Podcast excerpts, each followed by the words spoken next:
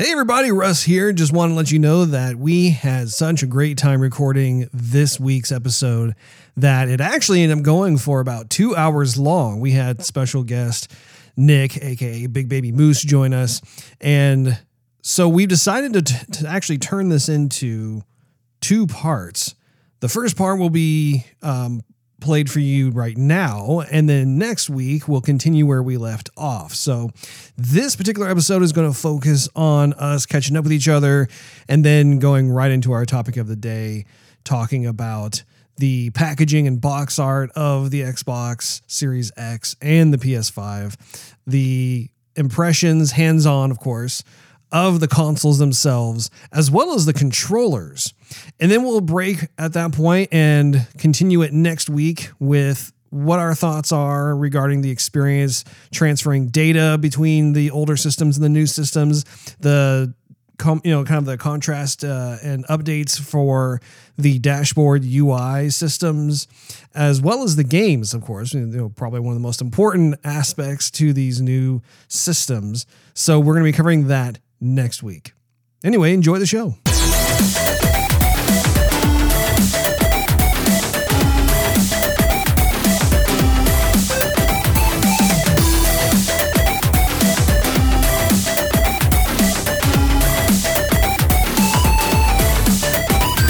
Hey everybody, welcome back. You are listening to Joygasm, a video game and movie podcast. I'm Russ, Xbox Live Toaster 360. He is Steve, Xbox Live Stevevich.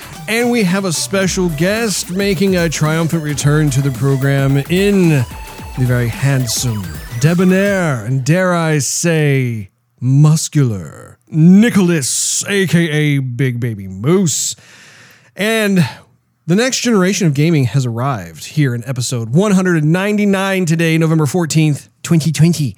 We're going to be catching up with each other before we go right into our topic of the day, which is the Xbox Series X and PS5 hands on impressions, which you can fast forward to if you look at the timestamps located in this episode section of iTunes, Google Play, YouTube, etc. Otherwise, just keep listening. Nick, welcome back to the program.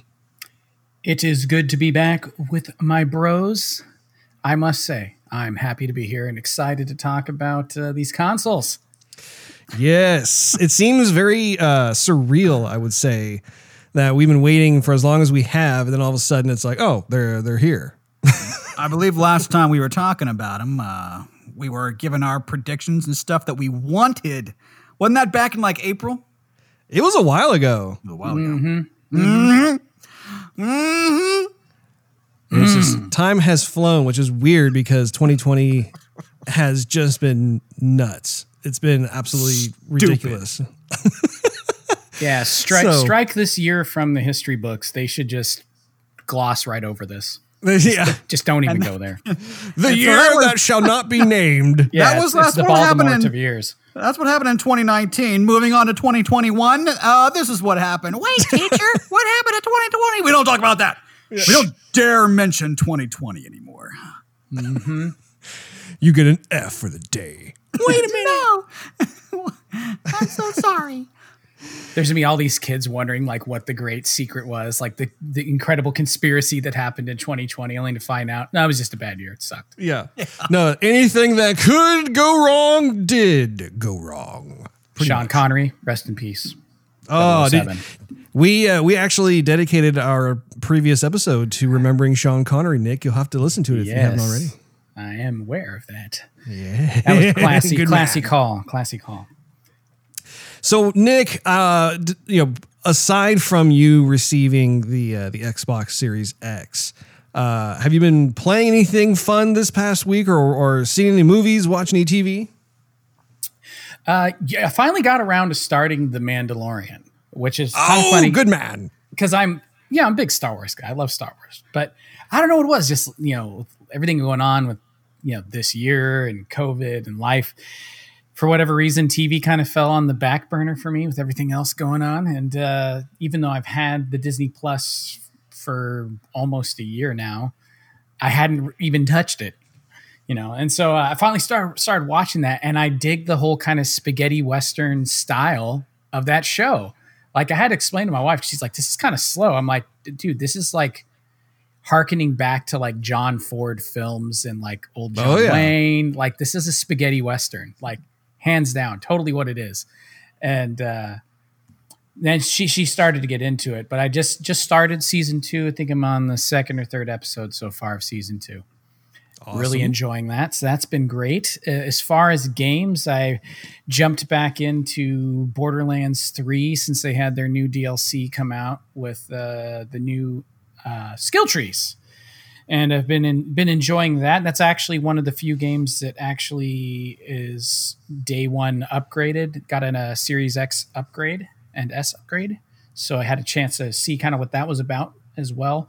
Although for whatever reason, whenever these games come out with new stuff anymore, they come with their share of bugs. Oh yeah. And it definitely has some bugs. Does some weird stuff.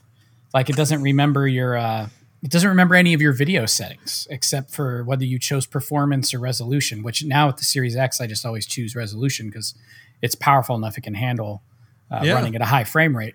So I choose resolution. It remembers that, but it doesn't remember like your your screen boundaries. So fitting it to your screen. It uh, doesn't remember whether you want it to do uh, horizontal or vertical for your split screen modes. Because I've been getting uh, my wife to start playing it, of all things, which has been fun. And um, what was the other thing it doesn't do? There's a couple other weird things that have to do with you know uh, the oh it doesn't remember the the nits that you put it at for brightness. So you have to go in and change all your HDR settings every single time you play. That's stupid. Nick. Yeah, kind of dumb. Weird oversight.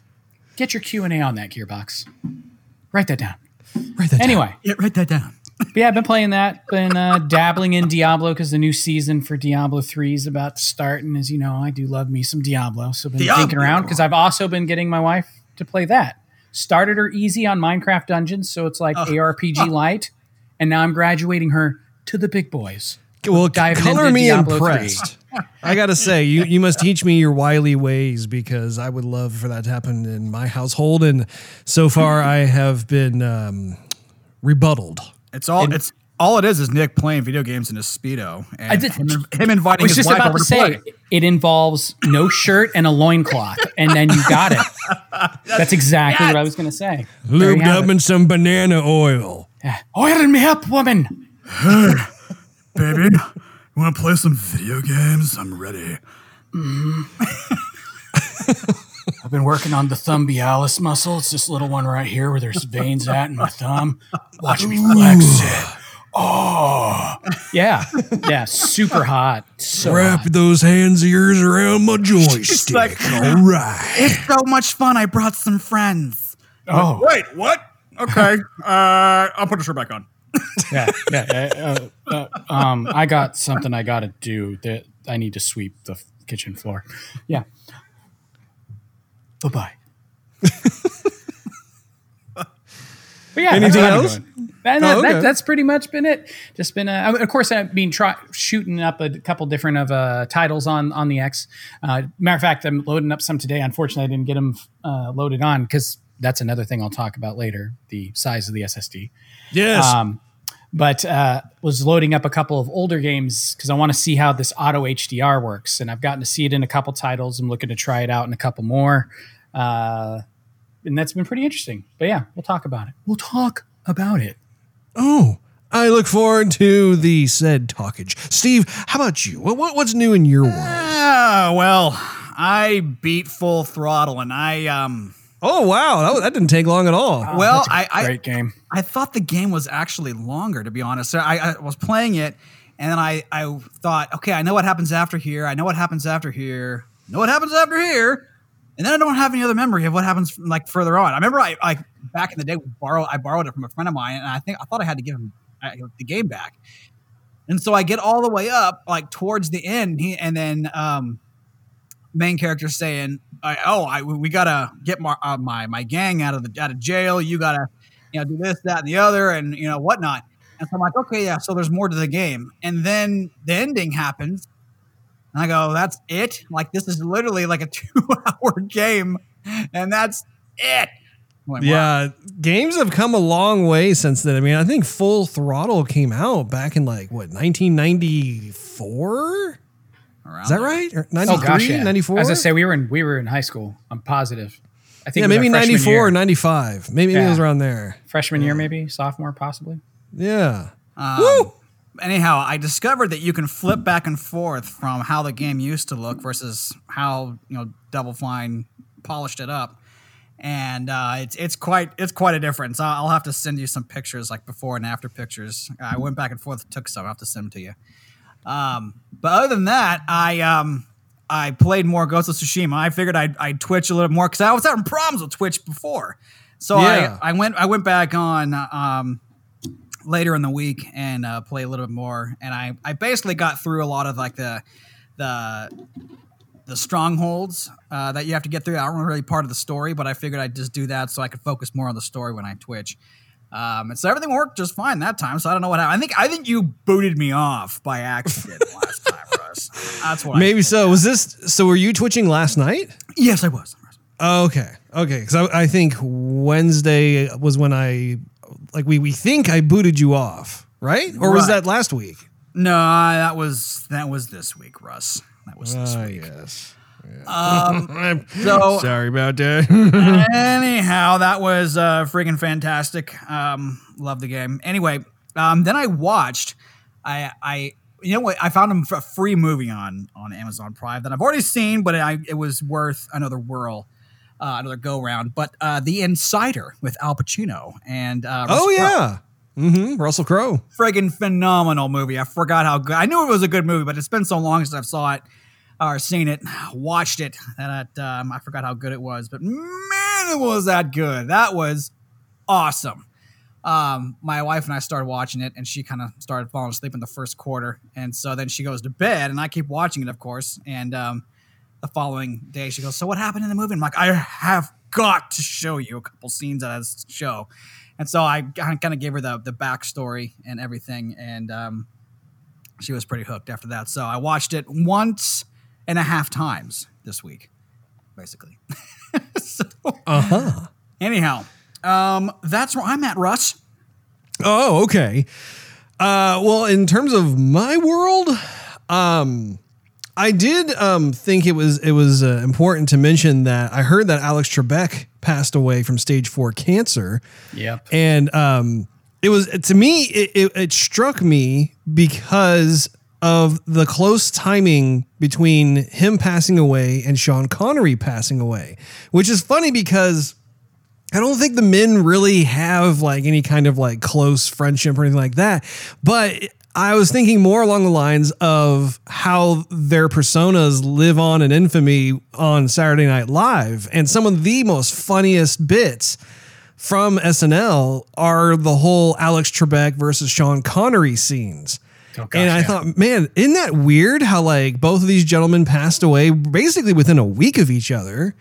And um, and I, I was thinking to myself about how awesome it would be for SNL to actually have like one entire show just dedicated to those two characters as like a proper send off for those those two guys who quite honestly are responsible for some of the most memorable um, episodes on SNL. I, I just I don't know if they're going to do that or not, but I, I would really appreciate it if they did and have the same actors come back and reprise their roles and and that sort of thing. But one other um, note I wanted to make about Alex Trebek, he was one of those types of TV personalities that we all grew up with.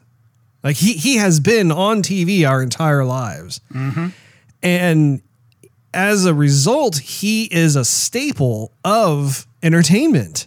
And as it applies to more of like that family entertainment, he was those like one of those types of people where everybody liked him. I don't think I ever saw any kind of news article where someone had some sort of disparaging remarks to make about the man or someone thought he was rude on the on the show or what have you. He he was just such a likable person and he enjoyed his job. He he was doing Jeopardy for I don't even know how many years, like 30 years at least, if not more.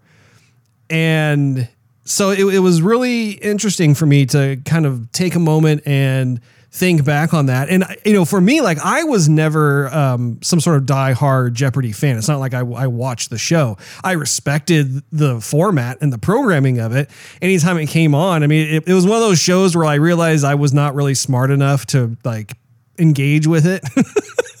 you had these people who were all the contestants who were like way smarter than I was. So anyway, did you guys have any comments about that? Oh yeah. He, Yeah, he no, was it- on. Oh, sorry, Nick. He was on Jeopardy for 37 seasons. Sorry, go ahead. Yeah, long time. So pretty much a majority of our lives. I'm 42. So yeah, he's been a staple pretty much that whole time. Yeah, no, th- to the SNL thing. I haven't watched SNL in years, but if they did an entire episode dedicated to Celebrity Jeopardy with with Sean Connery, Alex Trebek, I'm watching it. Those are some of my favorite. They're so Yes. dang funny. So good. You and I had some some roarously laughing occasions watching those episodes. Oh my gosh, yeah. You'll rue the day you crossed me, Trebek. Yeah, yeah, it's so good. But uh yeah, no, but it's interesting, you know, we're we're getting to that time in our lives, oddly enough, because we're not getting younger, guys, where we're starting to see generational people that have been in our lives in some form or another uh, for the entirety or close to it pass away. And I had a friend of mine who's a little bit older than I am, who's in her 60s, that said that in some ways for our generation, it was kind of like what Johnny Carson was to theirs. Uh, When he passed, because he was always on, you know, the you know the late night show, and uh, she said it's probably a similar thing, and it is interesting because yeah, he has been this consistent thing in our lives, and you know, it, it, Jeopardy's one of those shows where I'm sure there's probably people out there who definitely you know religiously watch it. But it's one of those shows where if you were just piddling around on the tv back when that was a thing and you happened upon it and nothing was on you're probably going to sit there and watch it. Yeah. one because alex trebek was naturally funny he had good comedic timing with his contestants. Uh, the the information is always interesting and, and and unlike you where it might have been above your level mr rose is full of useless knowledge. I remember things yeah i'm kind of like the the tyrion of Je- jeopardy i drink and i know things actually i don't drink anymore but anyway i know things i know tons of random facts which is You would be really good at that show. I don't have a better job, but I can give you all the random facts you want in the world. Uh, yeah. So I, I'm not building a rocket ship, but yeah, there you have it. So I've always enjoyed Jeopardy because it's one of those shows that would come on and like, I, I don't know. I, I, I like brain teasers. And that's what a lot of it is kind of like, oh, do you know this thing about this? What, what sort of things do you remember? You know, and it's like, okay, let's harken back to all the different things I've watched in documentaries and history class and blah, blah, blah. And, and I'm amazed at what I can still remember, even as an old man. But uh, I, I always enjoyed that part of the show, kind of like having to dig into the recesses of your brain and uh, see what you could pull out and see if uh, you actually remember anything from all those things you watched or all those classes you went through. And uh, he'll be missed. He he was uh, definitely an icon. I've heard rumors supposedly that they might try and get the the one guy who like was on and kept winning for like forever. I think was his name Ken. I think. uh, they might try and get him to take over as being the host. Oh, really? Yeah, whoever th- I'm, I probably have his name wrong. Like I said, I'm not a religious watcher, but I'm definitely an admirer. Um, But the guy who just kept winning for forever, he was on that like super long streak. Uh, supposedly, there's there's talks that they might try and talk him into taking over as host, and that would be a, a good passing of the torch, I think. Well, and, and there are a couple of anecdotes I wanted to share with you. One of which is that he's Canadian, which I had no idea. I thought he was American. He's a Canuck, But- Yeah, he is indeed, eh?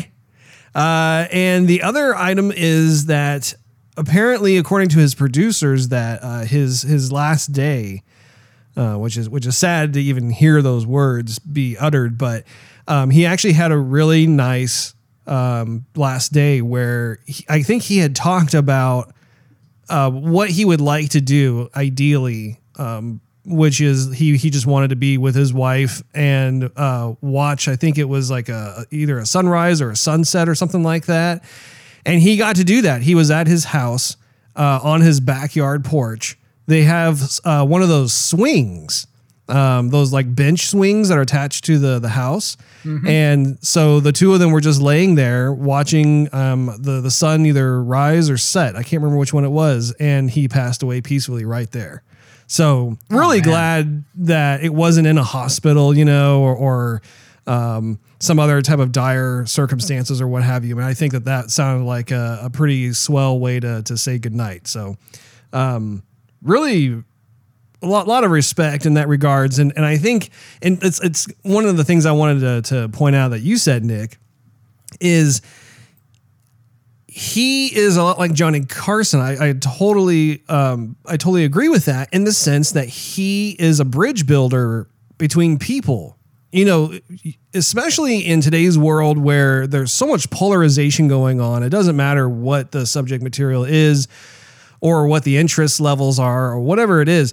There are certain people who have the ability to just cross aisles effortlessly and win people over in terms of having mutual respect, mutual friendship, that sort of thing. And I really do feel like Alex Trebek was like Johnny Carson in that regard, where it didn't matter what you your background was or where you came from, whatever. It's like you hear the name Alex Trebek and people's faces just light up and they're like, "Oh yeah, Alex Trebek." And I think it's it's it's something of value because even for folks like myself who never watched Jeopardy, again, I find it fascinating that I have that type of response. So figured I would just add that in there. Anyway, um, moving on from there, I I too was watching Mandalorian season two. Um, I'm making my way through episode three right now. I'm very happy that it's back.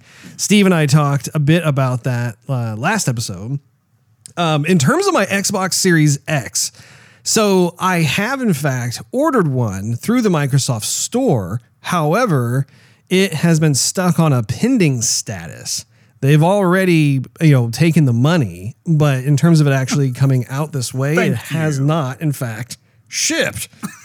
Apparently, I'm not the I'm not the only one either. There, there's this uh, growing list of people who have the same situation because they ordered through the Microsoft Store.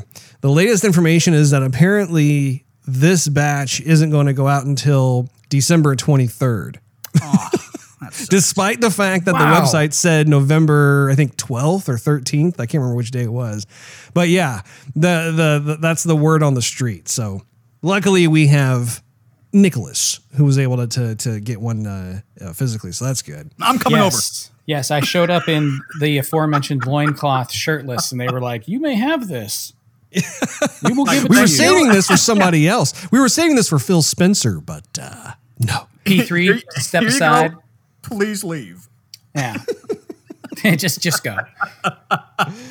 Now I got Um, lucky in that pre-order process. I'll tell you what, that was an adventure. Yeah, well, so, and, and some people really did, which I mean, we'll, we'll get into that a bit later. But like, um, yeah, f- for those who were able to score it, I mean, I'm, I'm really happy that that at least some folks are, are able to enjoy it now. I have also continued playing uh, through Final Fantasy VII Remake. I made it through past that tower I was telling you about, Steve. And so I'm, I'm, but yeah, I'm still in. Uh, I, I can never remember the name. Is it Midgard? It's Midgard, right? Yeah, that's what it yep, is. Yep. Okay.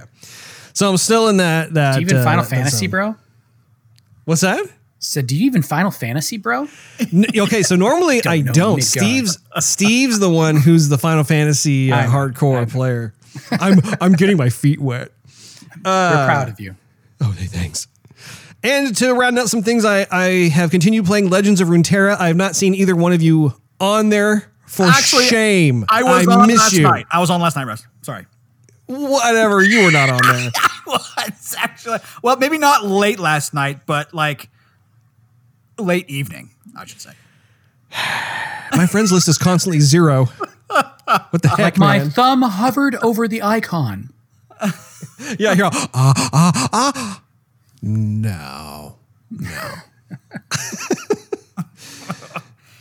so let's um, segue into our topic of the day, which is the Xbox Series X and PS5 hands on impressions. So, what I thought would be fun to do is to kind of take more of a, a um, itemized categorical approach so that way we can directly compare things one at a time and uh, I'm looking at this here. Um, I say, let's start I off with consoles.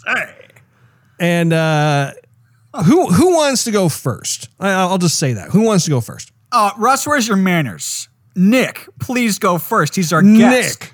He's our guest. Well, I didn't want to put him on the spot, but Nick, yes. you're going first. I don't wanna. That's completely fine. So in terms of like like the the footprint, the look of it, the design, um, just more of like the the peripherals of the peripheral. Give us the lowdown, Nick, because we don't have a physical version of the Xbox Series X in our hot little sweaty hands. Rightio. Well, I think I'll start actually with the packaging. Um, No, no, no. We're gonna do packaging later. Oh, you are, huh?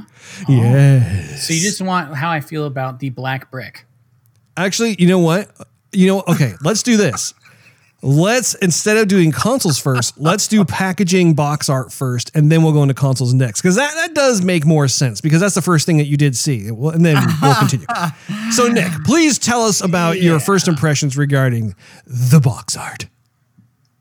I really liked it. it um, I, as we know from having seen the previews of these things, Microsoft took a minimalist approach to the design of the box itself, and there was a bit of that in the packaging. Uh, you know, it just had you know a picture of the. Oddly enough, they've really focused on that top vent with its green highlights. Um, they had that on the outside of the box as kind of the wraparound. and then on the very back, and this is a sweet bit of irony, or maybe not a sweet bit, maybe it's more depressing bit. But on the back, of course, they've got a big picture of Master Chief, and as we know, the uh, Halo Infinite was supposed to ship as a day one title for the Xbox as its killer app. And they screwed the pooch on that one. Yeah, sounds like they're having some issues. Been a lot of turnover there. It'll be interesting to see where that goes. Um, I personally, just a side little side note here, was not a big fan of the fact that they went back to a simplistic graphics style that looked very akin to the Xbox original version of Master Chief and Halo. I, I prefer the the glitzier, shinier style, the more sci-fi style of Halo Five. But that aside, that's not what we're here to talk about. Anyway, um, yeah, it, it had kind of a minimalist approach. It, it in some ways kind of reminded me of um, the way that that Apple does things, where it's kind of like here's this simple box. There's a little bit of icons and um, you know, and and it has its color palette that is the Xbox color palette of black and green.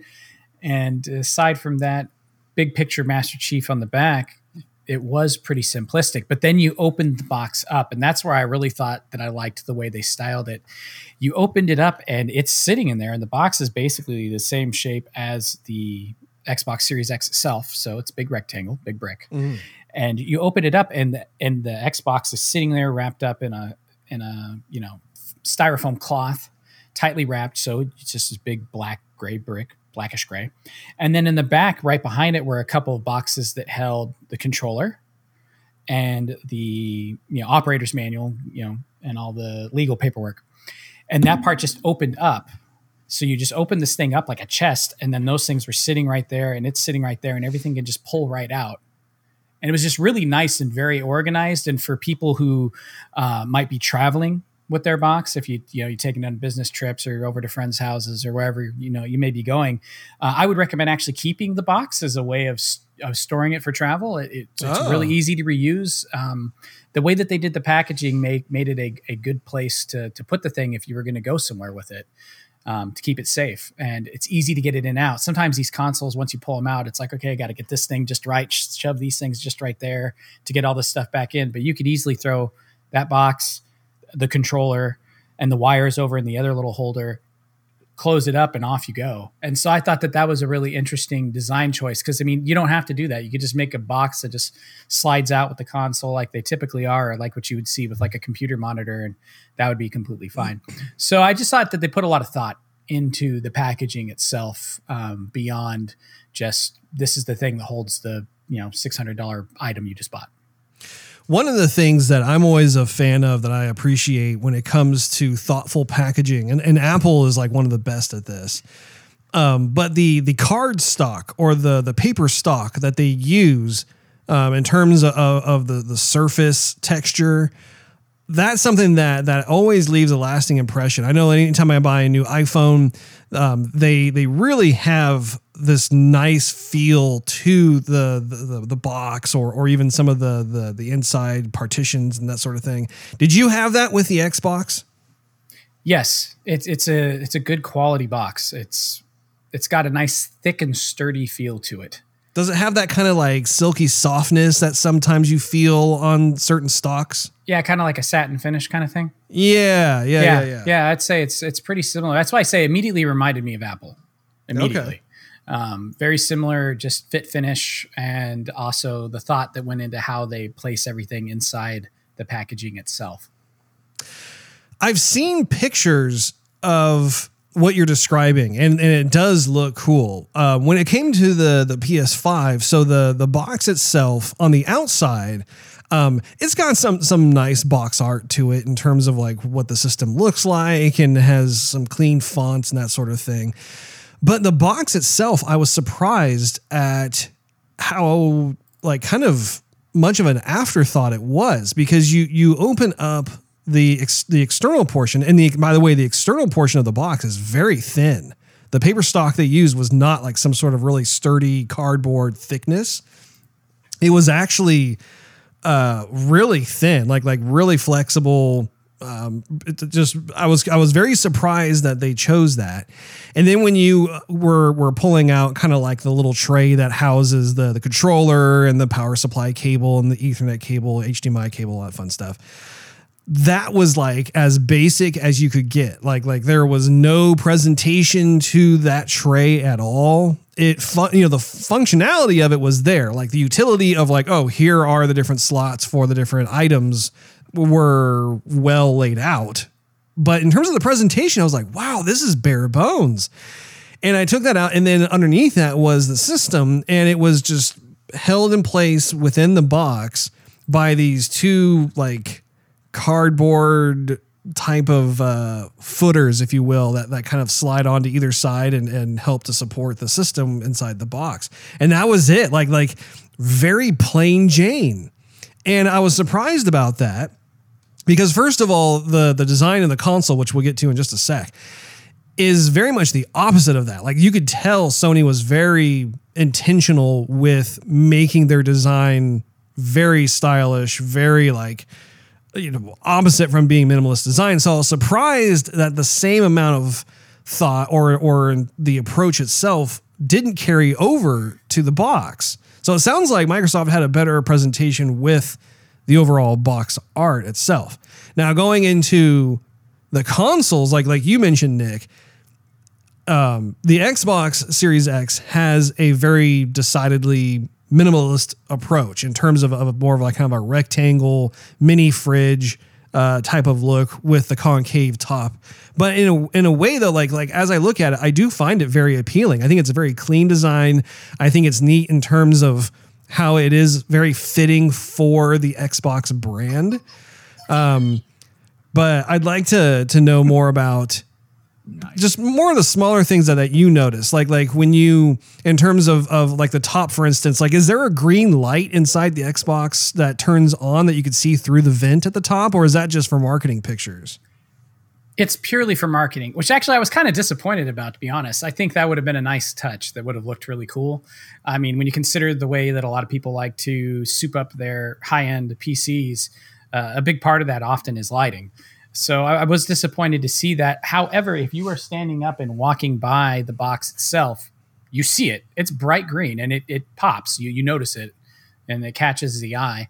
But uh, I, I, think that's a missed opportunity there uh, on the lighting side of things.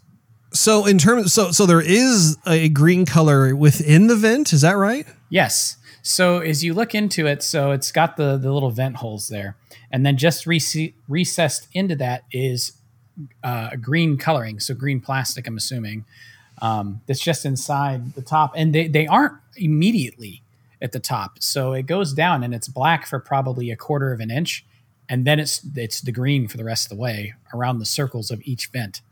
And so yeah, so if you're looking at it like almost straight on, or you can just barely see it, it just looks black. But if then if I were to stand up right now and look down at it, you would see the green because it's in there recessed. So it is kind of a nice little visual cue when you notice it. But Yeah.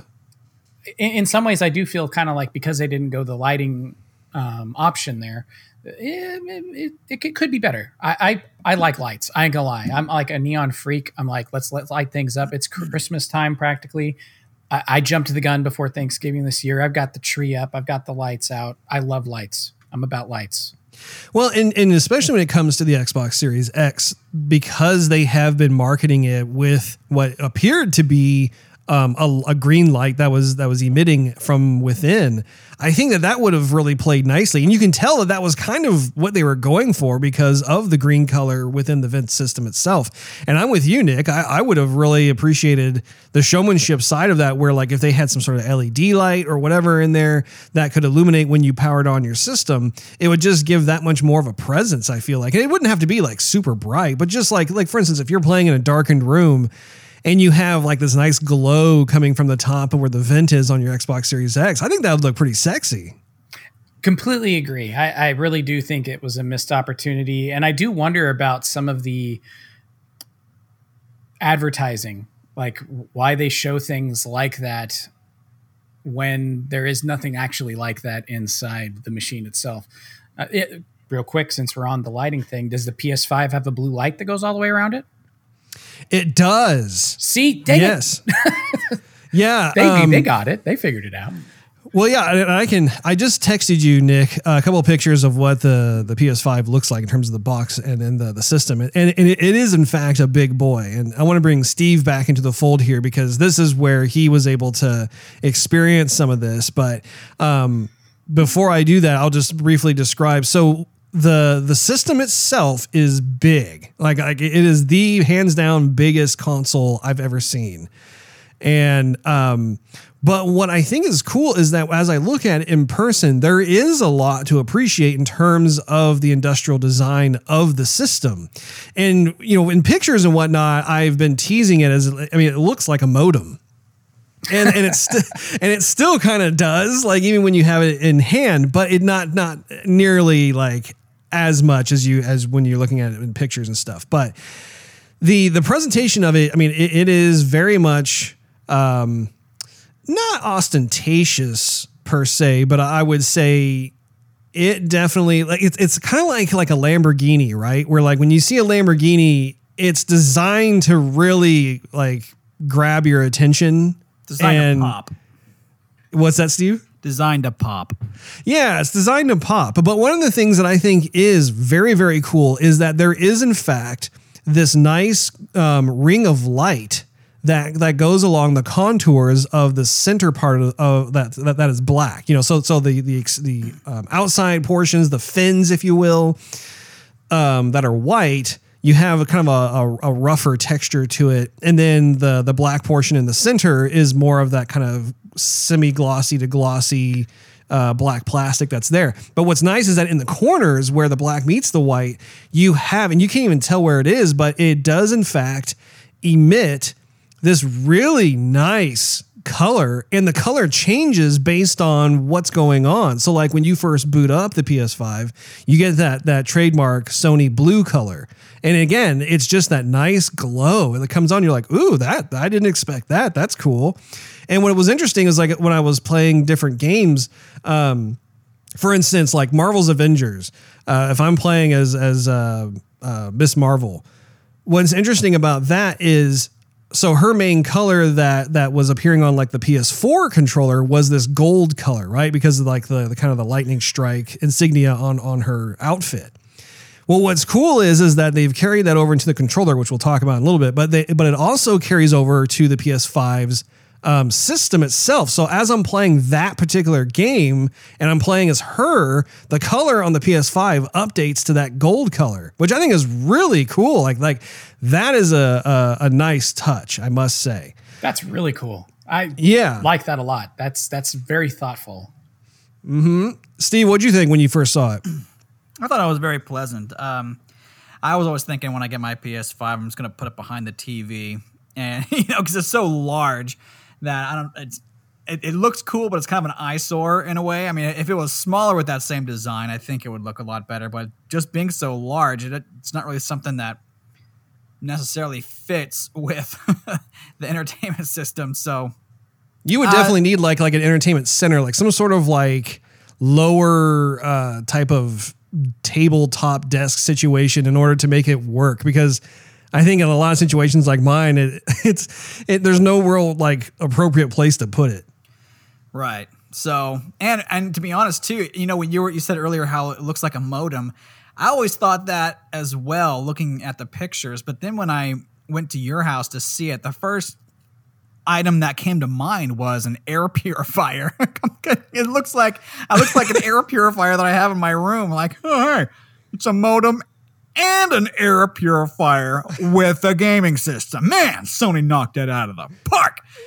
um, but I also thought, you know, this this system was definitely designed to stand vertically. I mean, it would look really odd and probably a bit ugly if it was if it was laying down horizontal. I mean, horizontal, I would think you you would have you know a more linear um, uh, shapes instead of you know these lines kind of going opposite directions. You know, towards the end with you know then kind of coming in a different spot in the middle, and then the disk drive, and then it looks really. I think it would look kind of odd laying on its side. So I really do think it was meant to be uh, standing up. I the lights, it, it it does make sense to me why they would include it in the system, only because with the regular PlayStation controller, you know, they do have different LEDs that pop in and pop out, you know, depending on what you're doing in the game. So it would make sense why they would transfer it to the system. Um, but I don't know. Maybe I'll put mine like closer down, like on the ground or something, because the system's going to keep itself pretty darn cool, especially when it's on that stand too. It's not going to be sinking in anywhere. Um, so and, and I do want to see the lights. I mean, I'm kind of like Nick in that regard. I, mean, I don't Yeah. want to hide the thing. Uh, I do want to see it, but I don't know. We'll see what happens. But And it, it came with this little um, circular black foot that you can attach either to the side that makes it um, taller or like like basically it, you know regardless of, of whether you want to have it be horizontal or vertical there's this like um, kind of stabilizer uh, circular black foot thingy that you can attach. But I haven't done it yet, and you don't have to have it on there if you don't want to. They they added it in, but it is kind of cumbersome. I will say, like looking at, it, I'm like, man, I don't even know how this is supposed to go on. So I am going to look into it and see just because it probably would make sense. And what's nice is that that foot does at least from the pictures I've seen, it helps to make it almost seem like the system is levitating off the surface a little bit, which I think is a nice little touch. Um now going from that to the controllers. Um, so this is something that I know all three of us like every time there is um, the ushering in of the next generation of consoles, one of the the biggest aspects to feeling like like you are experiencing a next generation um, experience like like you, it- it's it's the controller itself. And so, Nick, for you, when you have the, the the Xbox Series X controller, do you notice a change up in terms of the ergonomics of the controller, or or is it mostly the same? Because I know um, the Xbox One controller for I think a lot of folks, I mean, it is like the de facto standard when it comes to comfortability. So it is pretty much standard issue. They did make it a tiny bit smaller, which I am not happy about. I have huge hands, and it's one of the Oh. reasons I've complained about the PS5 controller, uh, or pardon me, the PS PlayStation controllers in general. From what I understand, the PS5 controller is actually pretty big. Yeah, but it is. Uh, they they keep shrinking it. They they keep making them a little bit smaller, a little bit smaller, a little bit smaller. And for someone like myself who has large hands, like I I'm getting cramps. Like even my Xbox um, Elite version two makes my hands cramp, and it's a little bit bigger than the, the new controller. The the share button is kind of cool. That's the, the little thing that they added into the controller that didn't exist on the previous edition. Um, they also added some texturing to the back of the handles, so it for being that it's all plastic, there's no rubberized grip.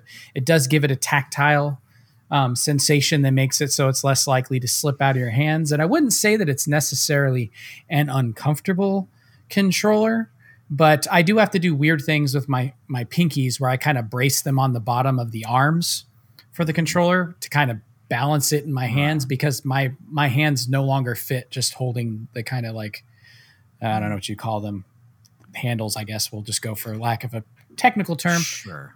Yeah. So, the, but if you like the Xbox controller, if you've liked the Xbox controller since basically 360 till uh, current iteration, you're going to be very comfortable. It's going to feel very familiar. Everything's in the same place. Uh, basically, they did the if it ain't broke, don't fix it. The changes were quite minimal, mostly texture yeah. and a tiny bit of uh, size reduction. That that just means you have to stretch a little bit before playing games, Nick, not to get so many cramps. Right, right. Yep. Yeah, got to bring yeah, the workout mentality into all things. Make make sure your your hands are limber and your fingers. Mm-hmm. Yeah. Yep.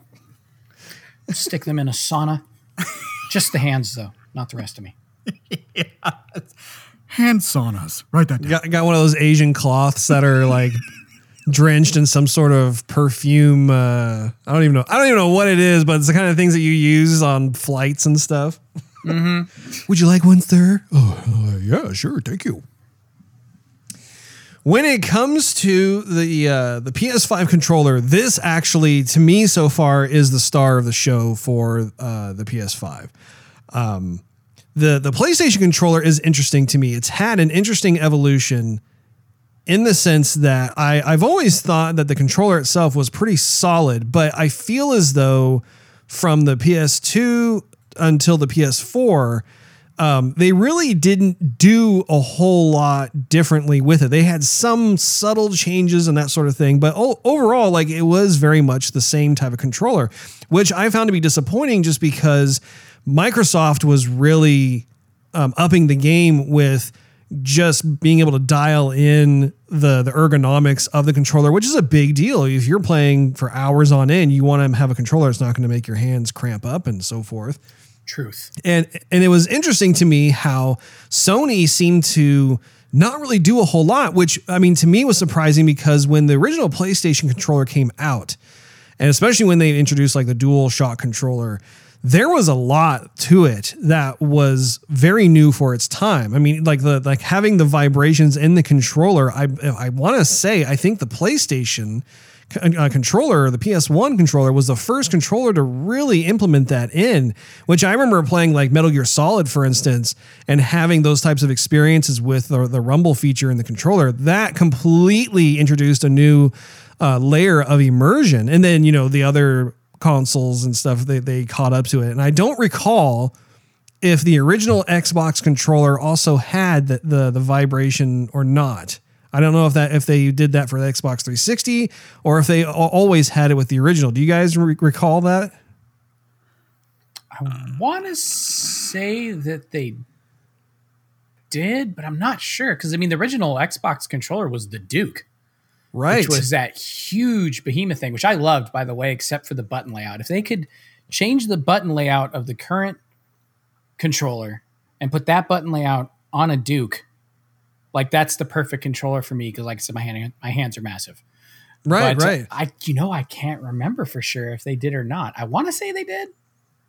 They might have. I don't recall. I definitely know they did for Xbox 360, but I don't recall the original Duke. Um, but anyway, um, so the point of what I'm making about that is that Sony was very much on that bleeding edge of controller technology in terms of experimenting with new things. And then they just kind of rested on their laurels for a, a, few cycles. Like they had little things that they would add, but there were never really any kind of like huge um, advancements. And I'm very excited that actually with the PS5 controller, they have once again really put a lot of time and effort into this controller because um, if I I guess I could start with like like aesthetically speaking, I think this this is a really cool looking controller. I, I like the the dual tone of the the white and the black. Um, throughout the controller. The uh, the types of, of uh, surface textures is nice. If like the the top portion of the controller is more smooth versus the underbelly, which has more of a coarser feel, uh, which I think actually works nicely with like if your hands start to sweat. I think it helps to with the, with the gripping of the controller. The D-pad and the the actual buttons, they look really sharp. They have that transparent plastic so you can see like the the the arrow icons or the the triangle, square, the circle, and the, and the cross on there, um, which I think is great. It has a, and it actually, as the light enters into those spaces, it really is aesthetically pleasing. So I think that's really cool. One of the things I think is a bit of a bummer is that the thumbsticks themselves are still in that same place that we've all come to know about Sony controllers, which I, I mean, it always causes me to get uh, muscle cramps in the lower part of my thumb muscle. And, um, you know, I think I think that's where Microsoft has continued to be king is that they really nailed the placement of the thumbsticks on their controller. I think it is the most natural feeling placement, um, and so that that is one of the very few items of um, critique that I have for this particular um, controller. Now, what's nice is that they've also continued that that kind of LED glow light thing from what I was describing with the PS5. They have that also in the controller. So, um, just within the slits on either side you'll have the the PlayStation blue glow that comes through. And then based on what game you're playing like for instance um, using the same example from Marvel's Avengers as I'm playing as Miss Marvel those slits then change color to that gold color which is really nice.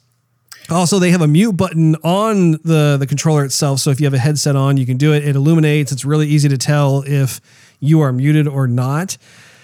Um and then yeah, overall, I mean, I just I, I really appreciate the the visual look of it. Now, the star of the controller itself has to be the engineering of it. This is really cool. Steve actually got some time on this. So there are multiple things. First of all, the triggers on the uh, on the controller itself are much more like Xbox in the sense that it has that feathering kind of feel. It's not as like insta press as some of the older PlayStation controllers used, you know, that they, they would have that.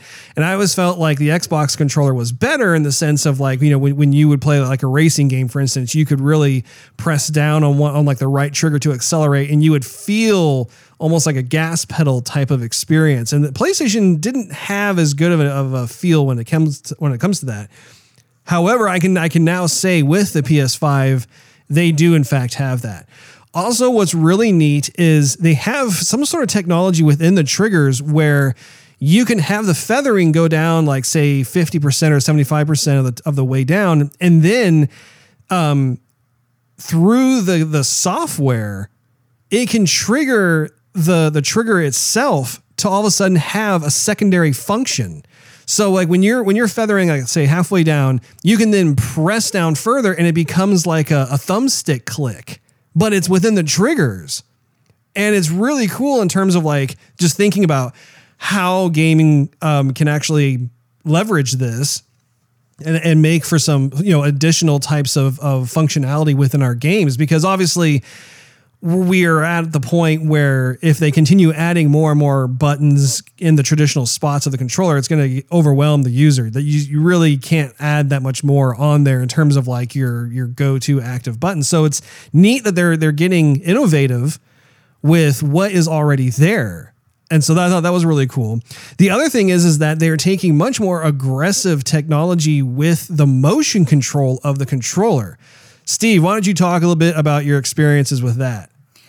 So it seems like they have a somewhat of a gyro sensor that's in the controller itself. Gyro sensor, and and know if people don't know what that is, it's basically it's a sensor that that understands movement. So the the common way to understand it is if you're looking at a picture on your cell phone um, vertically, and you go, oh, let me just you know turn to the side so you can see it via landscape, and then and the phone knows it's been turned to the side, and so it adjusts the picture automatically uh, without you having to tell the phone or you know command it to do so.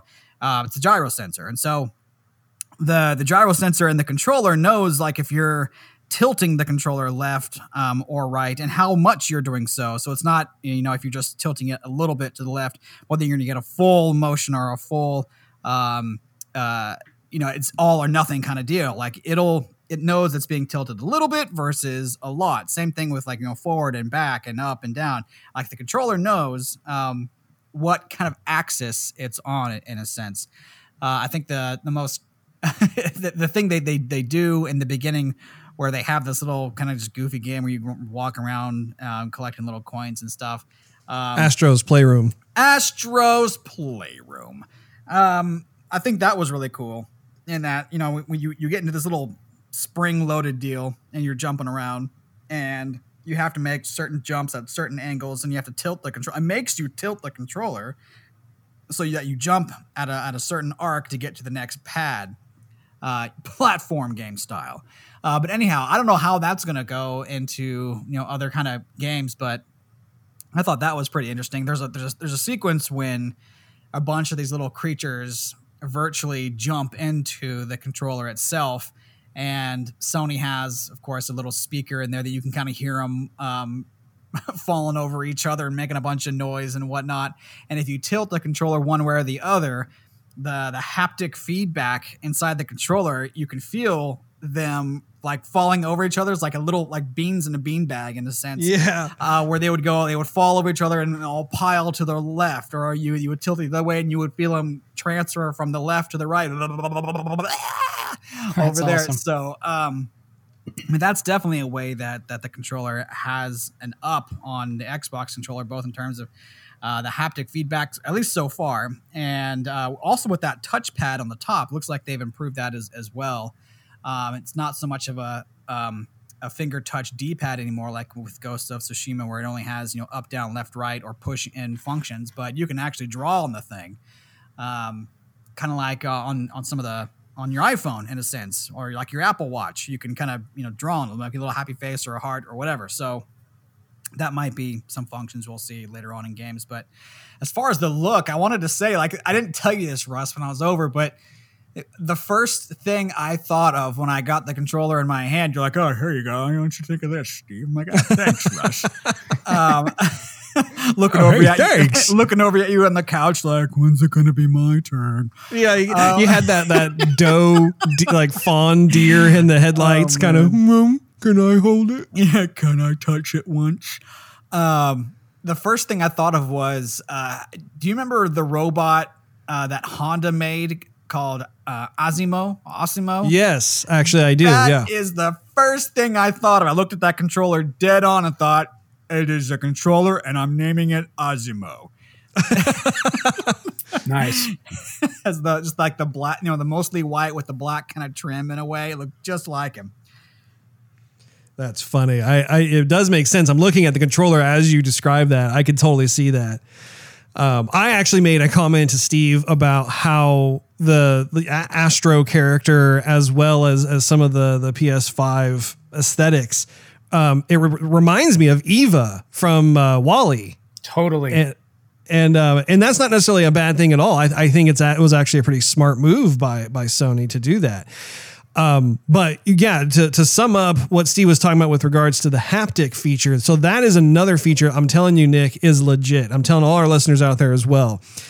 We've been enjoying the vibration feature in mini games across both systems for years. And this is, I can tell you, the next evolutionary step when it comes to a next generation experience with regards to this feature. And I, I, I tip my hat to Sony in this sense because of the fact that it once again shows that they are revisiting things that have been established already that we've come to know and enjoy. And instead of just like checking that off the list and go, okay, now what else can we do? They're actually going back and saying, hey, wait a minute, you know, what if we did this, this, and that to the triggers? What if we did this, this, and that with regards to like the haptic feedback of the controller? And there have been several instances as I'm playing through, like for instance, like Astro's Playroom, for example, where they you know the, the game itself is more of a tech demo. It's designed to show off like what your ps5 is capable of.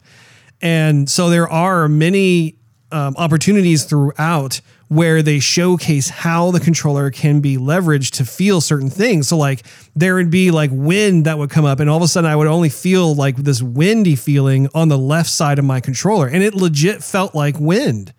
Or like um, as I'm running around as the character, the the controller itself would have certain types of haptic feedback where it felt like the the footsteps that the robot was running was was being felt in my controller and that feeling the haptic feeling would update in real time based off of the surfaces that I ran on. So if I was in tall brush versus some sort of glass versus wood versus metal, whatever it is, it felt correct in terms of the haptic feedback, which was really neat. Not to mention the the speaker that you know, the speaker part of the controller is nothing new. That that was part of the PS4, but seeing it revamped again on the PS5, once again, it almost feels as though what is happening on screen is almost just flowing up into your controller and coming out of the screen in that regard. So I, I for one, really appreciate that.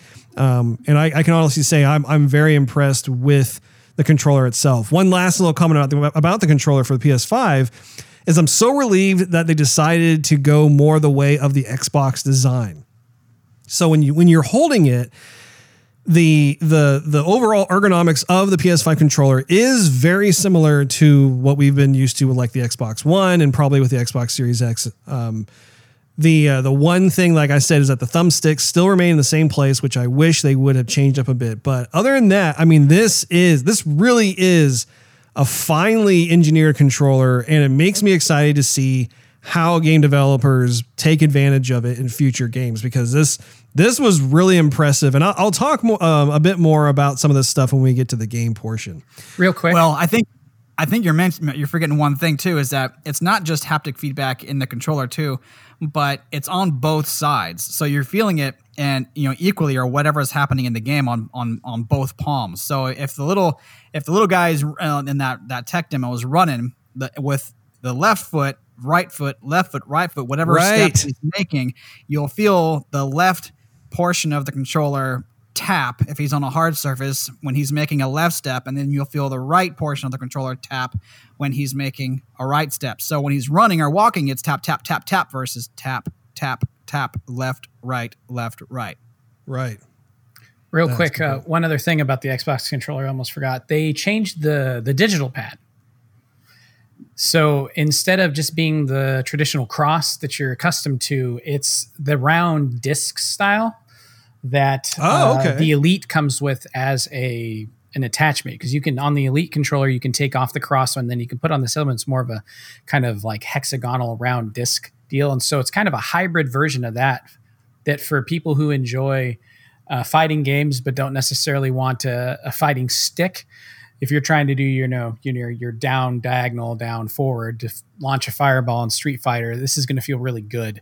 That is the one other change they did make to the controller that is a little bit different. But as far as like comparatively to the PS5, yeah, they didn't come close to trying to push this into a, a, a new generation of of controller. It's pretty much more the same. That wraps up this episode of Joygasm. Make sure you tune in next week when we continue where we left off regarding the PS5 and Xbox Series X hands on impressions. Thanks for hanging out with us. If you enjoyed this episode, we invite you to check out patreon.com slash joygasm, which is spelled J O Y G A S M and consider becoming a monthly contributor. You'll get exclusive perks and early access to the show, not to mention it really helps us continue doing what we love to do. Also, you can follow us on social media and YouTube. Just do a search for Joygasm TV.